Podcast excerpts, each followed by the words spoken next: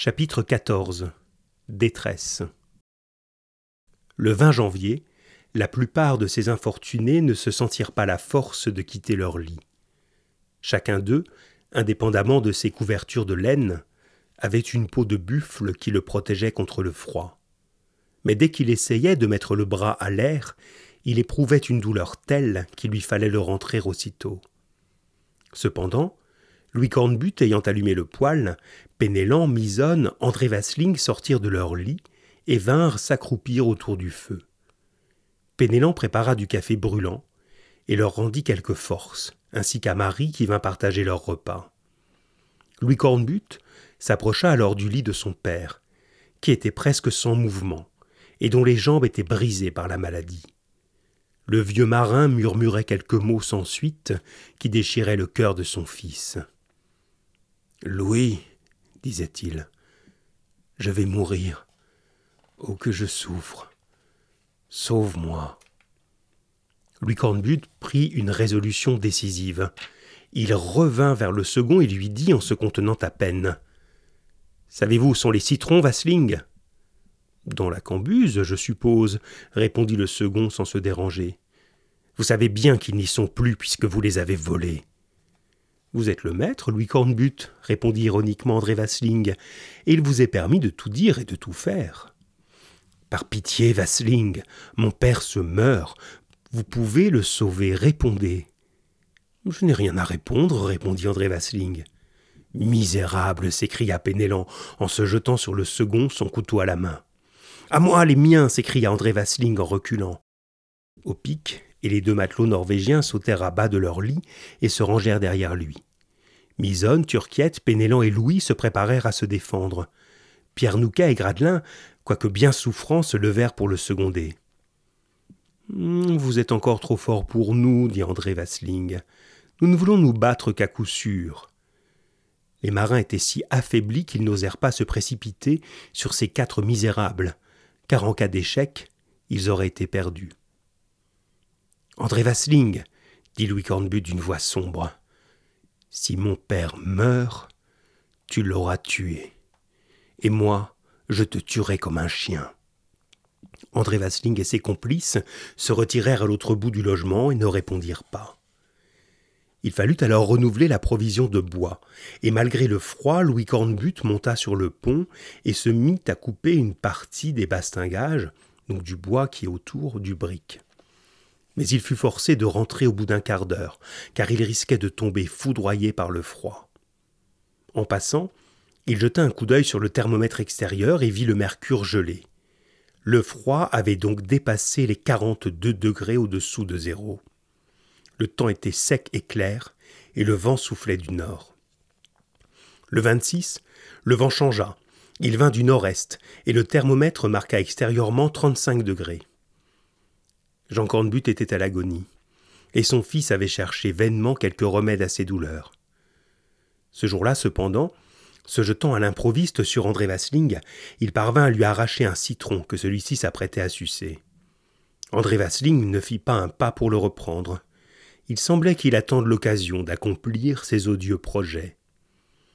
Le jus de ce citron rendit quelque force à Jean Cornbutte, mais il aurait fallu continuer ce remède. La jeune fille alla supplier à genoux André Vasling, qui ne lui répondit pas, et Pénélan entendit bientôt le misérable dire à ses compagnons Le vieux est moribond et mourant. Gervig, Gradelin et Pierre Nouquet ne valent guère mieux.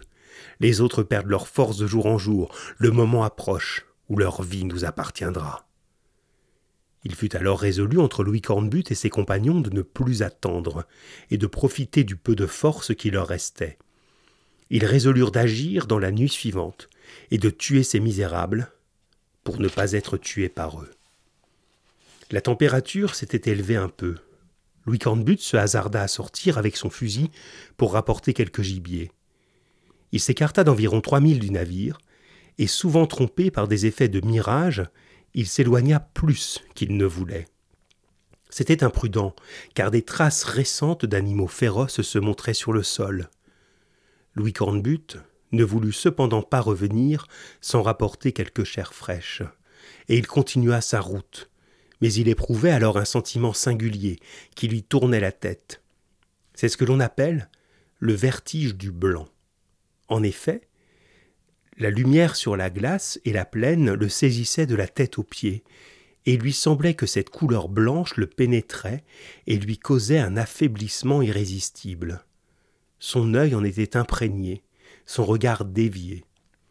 Il crut qu'il allait devenir fou de blancheur. Sans se rendre compte de cet effet terrible, il continua sa marche et ne tarda pas à faire lever un ptarmigan qu'il poursuivit avec ardeur. L'oiseau tomba bientôt, et pour aller le prendre, Louis Cornbutte, sautant d'un glaçon sur la plaine, tomba lourdement, car il avait fait un saut de dix pieds, lorsque la lumière lui faisait croire qu'il n'en avait que deux à franchir. Le vertige le saisit alors, et sans savoir pourquoi, il se mit à appeler au secours pendant quelques minutes, bien qu'il ne se fût rien brisé dans sa chute. Le froid commençant à l'envahir, il revint au sentiment de sa conservation et se releva péniblement. Soudain, sans qu'il puisse s'en rendre compte, une odeur de graisse brûlée saisit son odorat.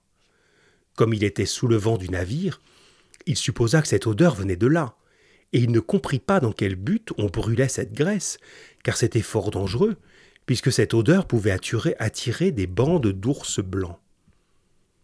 Louis Cornbutte reprit donc le chemin du brick, en proie à une préoccupation que dans son esprit surexcité, il vit bientôt dégénérer en terreur.